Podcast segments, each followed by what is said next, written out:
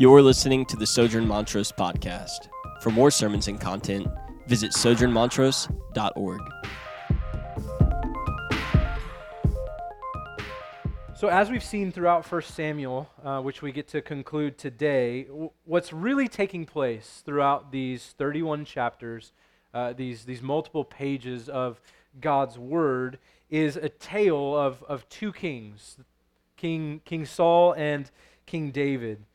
And last week we were in chapter 24, and today, obviously, we're jumping to chapter 31. So there's a lot that happens in between those two places, right? In between chapter 24 and chapter 31. So let me try and as helpfully and yet as briefly as possible fill in those gaps so that we can wrap up 1 Samuel this morning.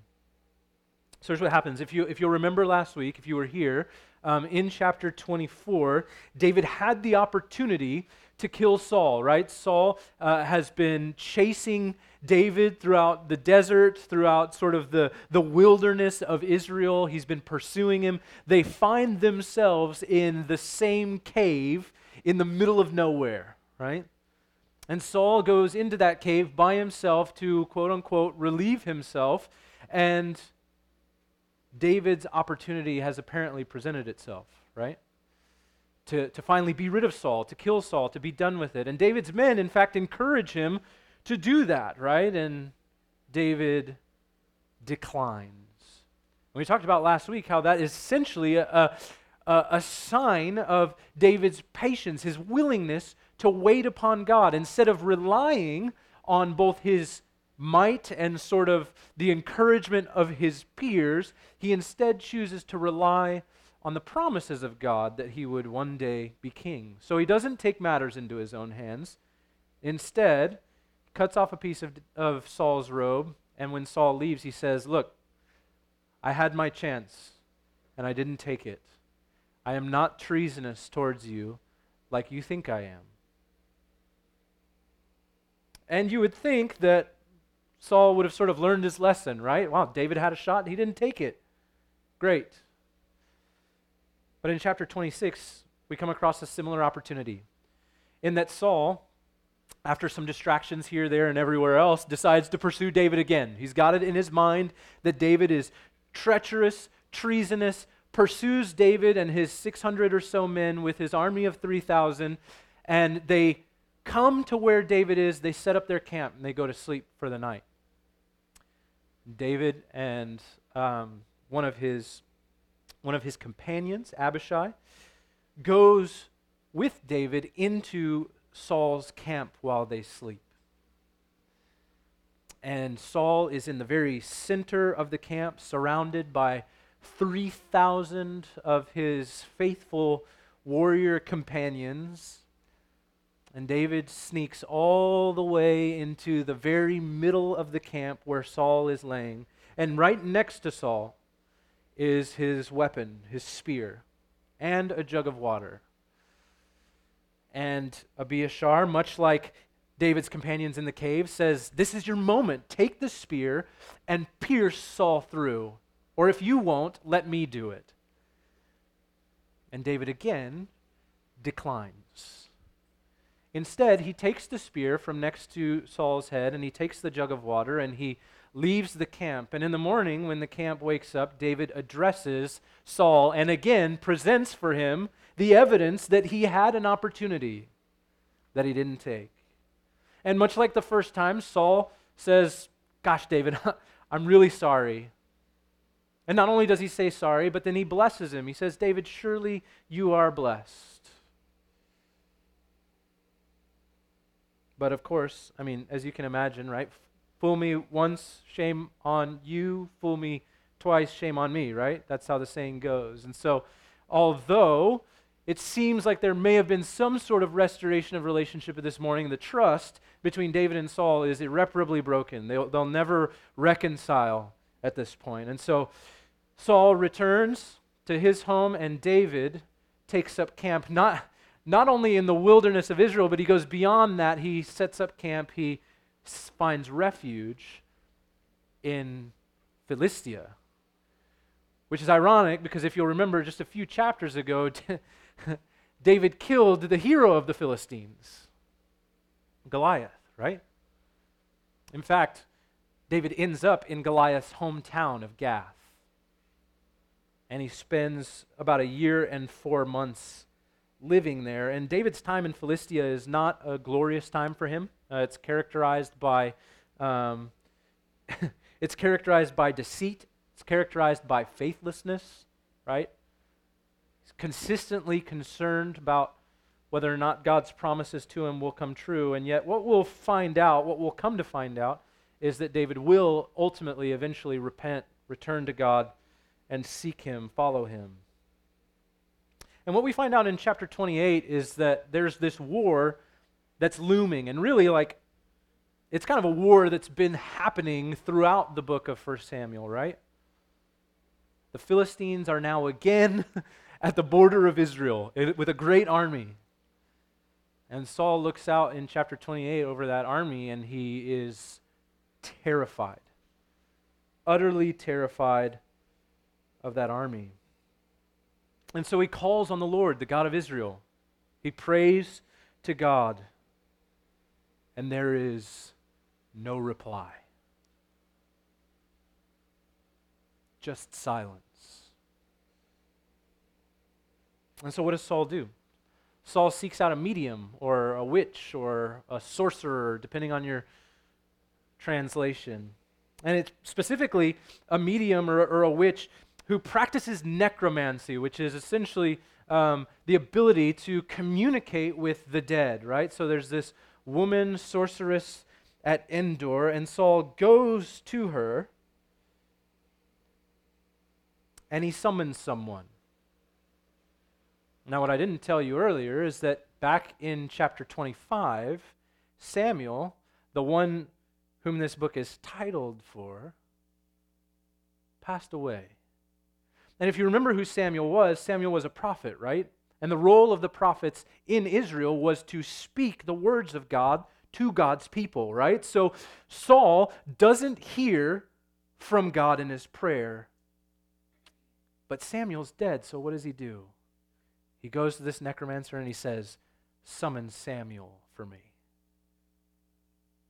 Now, as you can imagine, this um, practice would have been frowned upon by God, um, seeking a, a sorcerer to communicate with the dead, and yet Saul does so. And I know that, you know, in, in certainly in our culture, this idea of the supernatural is typically sort of laughed off. But in this moment, the sorceress is successful. She summons Samuel. And Samuel will have words for Saul. But they're not ultimately words that Saul is going to want to hear. And so Samuel is summoned from the dead. He appears before Saul and he tells Saul these words. He says, You know that you've been cut off, and tomorrow you will die at the hands of the Philistines. But it won't just be Saul, it will be Saul and it will be his three sons, including Jonathan. And what we read in chapter 31 this morning is the spoiler alert, right? That, that Samuel's prophecy comes true from the dead. And so here's what here's what's taken place really over the last six, seven chapters. This is Saul's final descent, and it illustrates for us how Saul viewed God. What we've seen consistently throughout the book of 1 Samuel is Saul, when God's timing is not readily apparent, when his will or his strength does not immediately appear to be with him, he takes matters into his own hands, right? Time and time again. Whether it's in chapter 15 facing the Amalekites, whether it's with regards to David and his son Jonathan, whether it's in this moment with regards to not being able to hear from the Lord. He takes matters into his own hands. And what we come to see is sort of the great heights from which Saul has fallen, right? Let's remember that it was in this same book, right?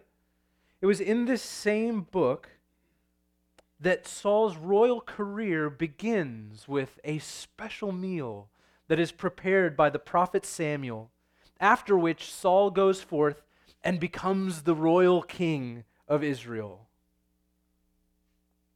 But now, in chapter 28, he eats his last meal, prepared by a witch, and he goes forth to his certain death. And so, for Saul, a lifetime of dishonoring God has led him to the climactic moment of his ruin.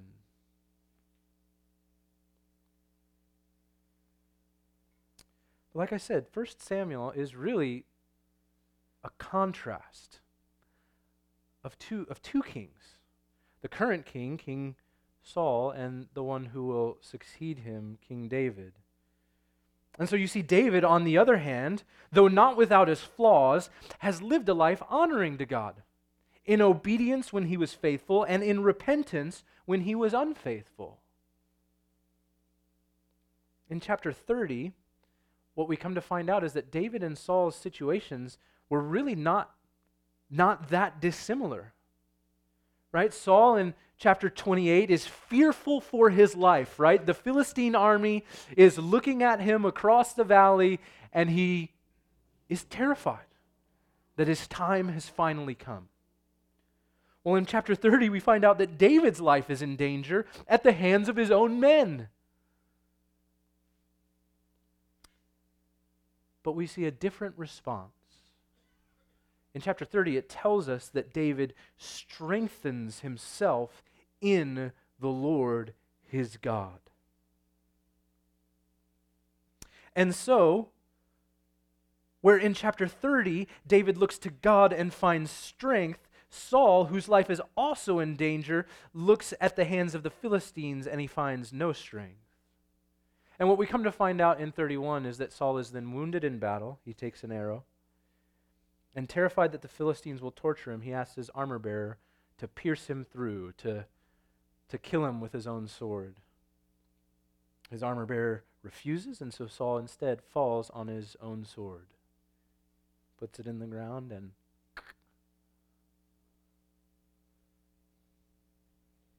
And so the tale of two kings concludes. King David, a king who would courageously trust in God and in God's strength, and King Saul, who throughout his life would think little of God and regularly give more weight to his circumstances than to the promises of God.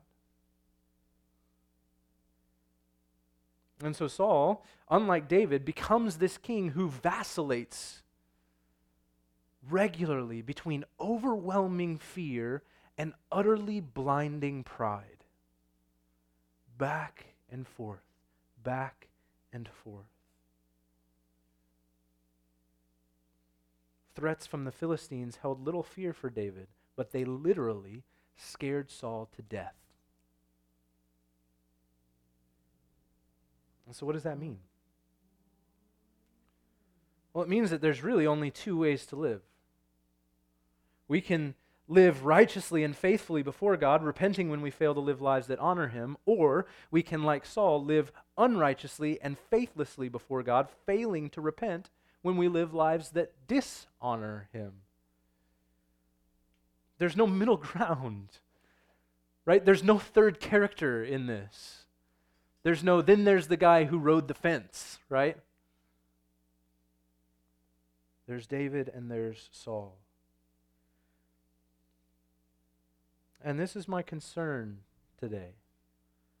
You see, my fear is that I, and maybe it's just me, my fear is that I too often try to occupy a perceived middle ground where God gets some of his will and I get some of mine, and we peaceably sort of agree that that's what's best. Where my opinions and thoughts are considered on the matter, if you will.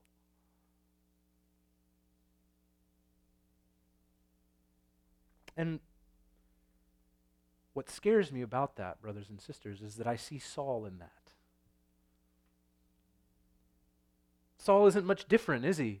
He co opts God when he's useful, but then he ignores him when he doesn't do things his way or in his timing. My fear, brothers and sisters, is that I've co opted God when He's useful, but ignored Him when He doesn't do things my way. And so I've got this religious sheen, but when push comes to shove, I'm my own master. Saul certainly had a religious sheen. A prophet of God himself had anointed him to be king over Israel. All of the people looked at him as this great hope for their people, who would be a king like the kings of other nations, who would go in and out before them, who would fight their battles on their behalf. But when push came to shove, was God king or was Saul? Was God ruler of Israel or was Saul? Was Saul God's man or was God Saul's genie?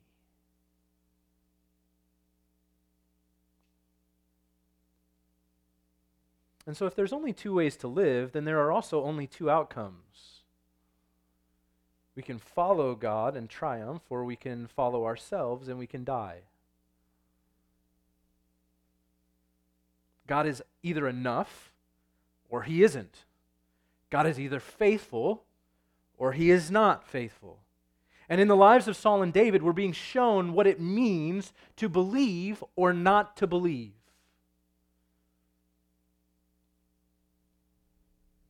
And what I want us to be clear about here and notice from the story of these two men is this.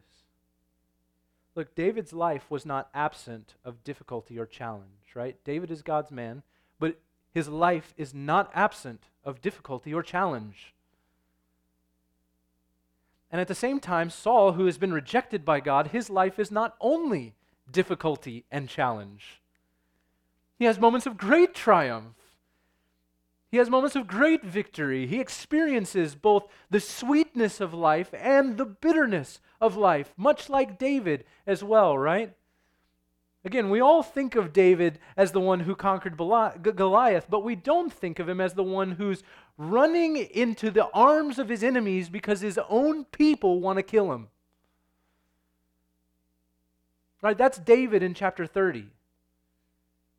He's been rejected by Saul, the king whom he served. He's been rejected by the people of Israel because he refuses to take the life of Saul. And he's been rejected by the Philistines because he killed their hero. He has literally no one but God.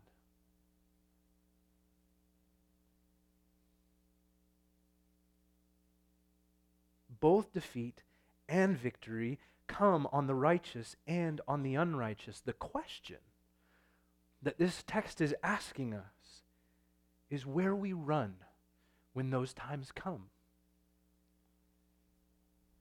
When we're tempted to believe that our way is better, where do we run? Do we run to God and to His Word, or do we run to our way? The most efficient, the most expedient solution. In Saul and in David, we see not only the character of both of those options, but we see their outcome.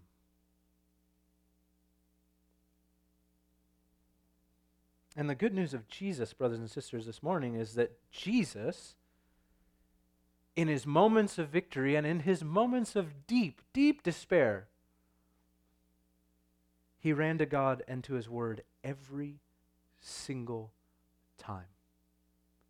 And so while David is a foreshadowing of Jesus, David is certainly not Jesus because we know that he fails. He does not run to God every word and his word every time. But Jesus does. So, unlike David, unlike Saul, and unlike you and I, Jesus has done this for us. And because Jesus ran to God and his word every time, he has both the right and the kindness that he learned through empathy to invite us into the kingdom on the basis of his good work.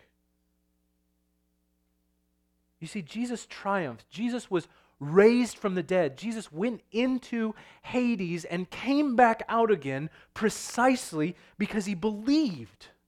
Because he believed that God was enough, because he believed that God was faithful. And that's why he prays those famous words in the Garden of Gethsemane think we remember them. Not my will, but yours be done. Right, and I want us to think about that in that moment, right? Like Jesus, imagine the resources that are at Jesus' literal fingertips, right? Jesus is not just a man, he is God, and he is endowed with all of the powers that belong to God. If there was anyone who could not only take matters into his own hands, but see them borne out successfully, it would be Jesus. And yet, in that moment, what does he say? Not my will, but yours be done. He falls, he entrusts himself to the promises of God. That God would restore and redeem his people, that God would do the work that was, was required so that his people might be reconciled unto him, that God would do it. And in that sense, David is the foreshadowing of Jesus, is he not? By being utterly unwilling to take these matters into his own hands. Now, 2 Samuel will see a whole different side of David that will be utterly helpful. But at least in this moment, we have this great picture of what it means to rely on, to entrust ourselves to the promises of God. And we have not only a picture, but we have an invitation to do the same. And so, my prayer, brothers and sisters, both for this church that I love so dearly and for myself, is that we would, with Jesus, find ourselves regularly, both in victory and in defeat, crying out, Not my will, but yours be done.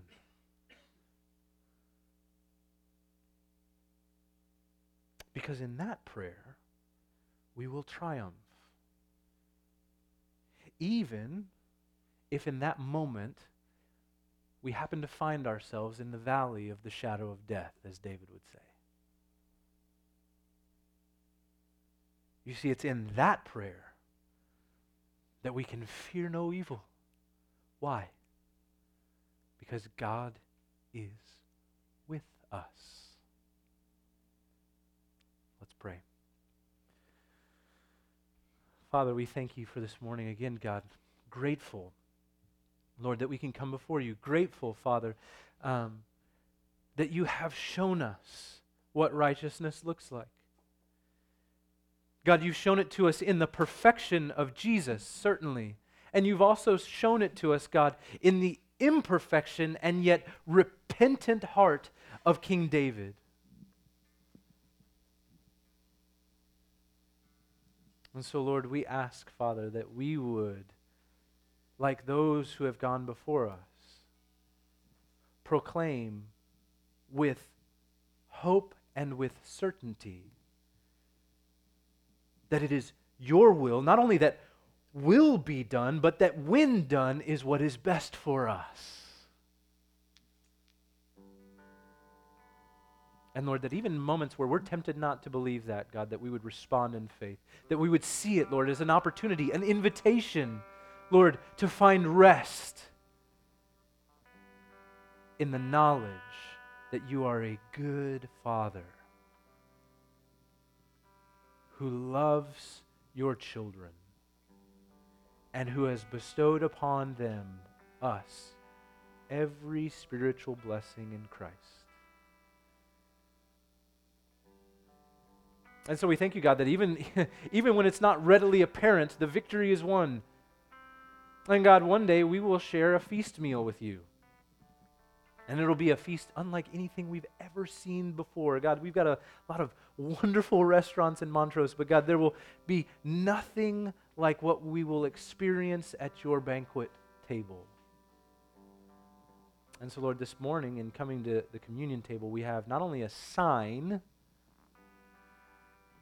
that that will one day happen, but we also have a seal. We have a guarantee that has come to us by virtue of a broken body that Jesus gave and shed blood that Jesus gave, so that we might be invited into that feast, into that place.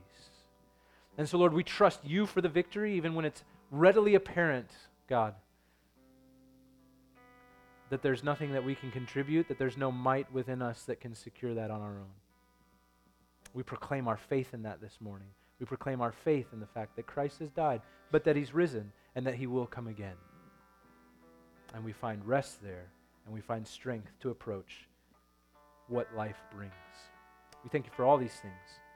In the name of Jesus. Amen.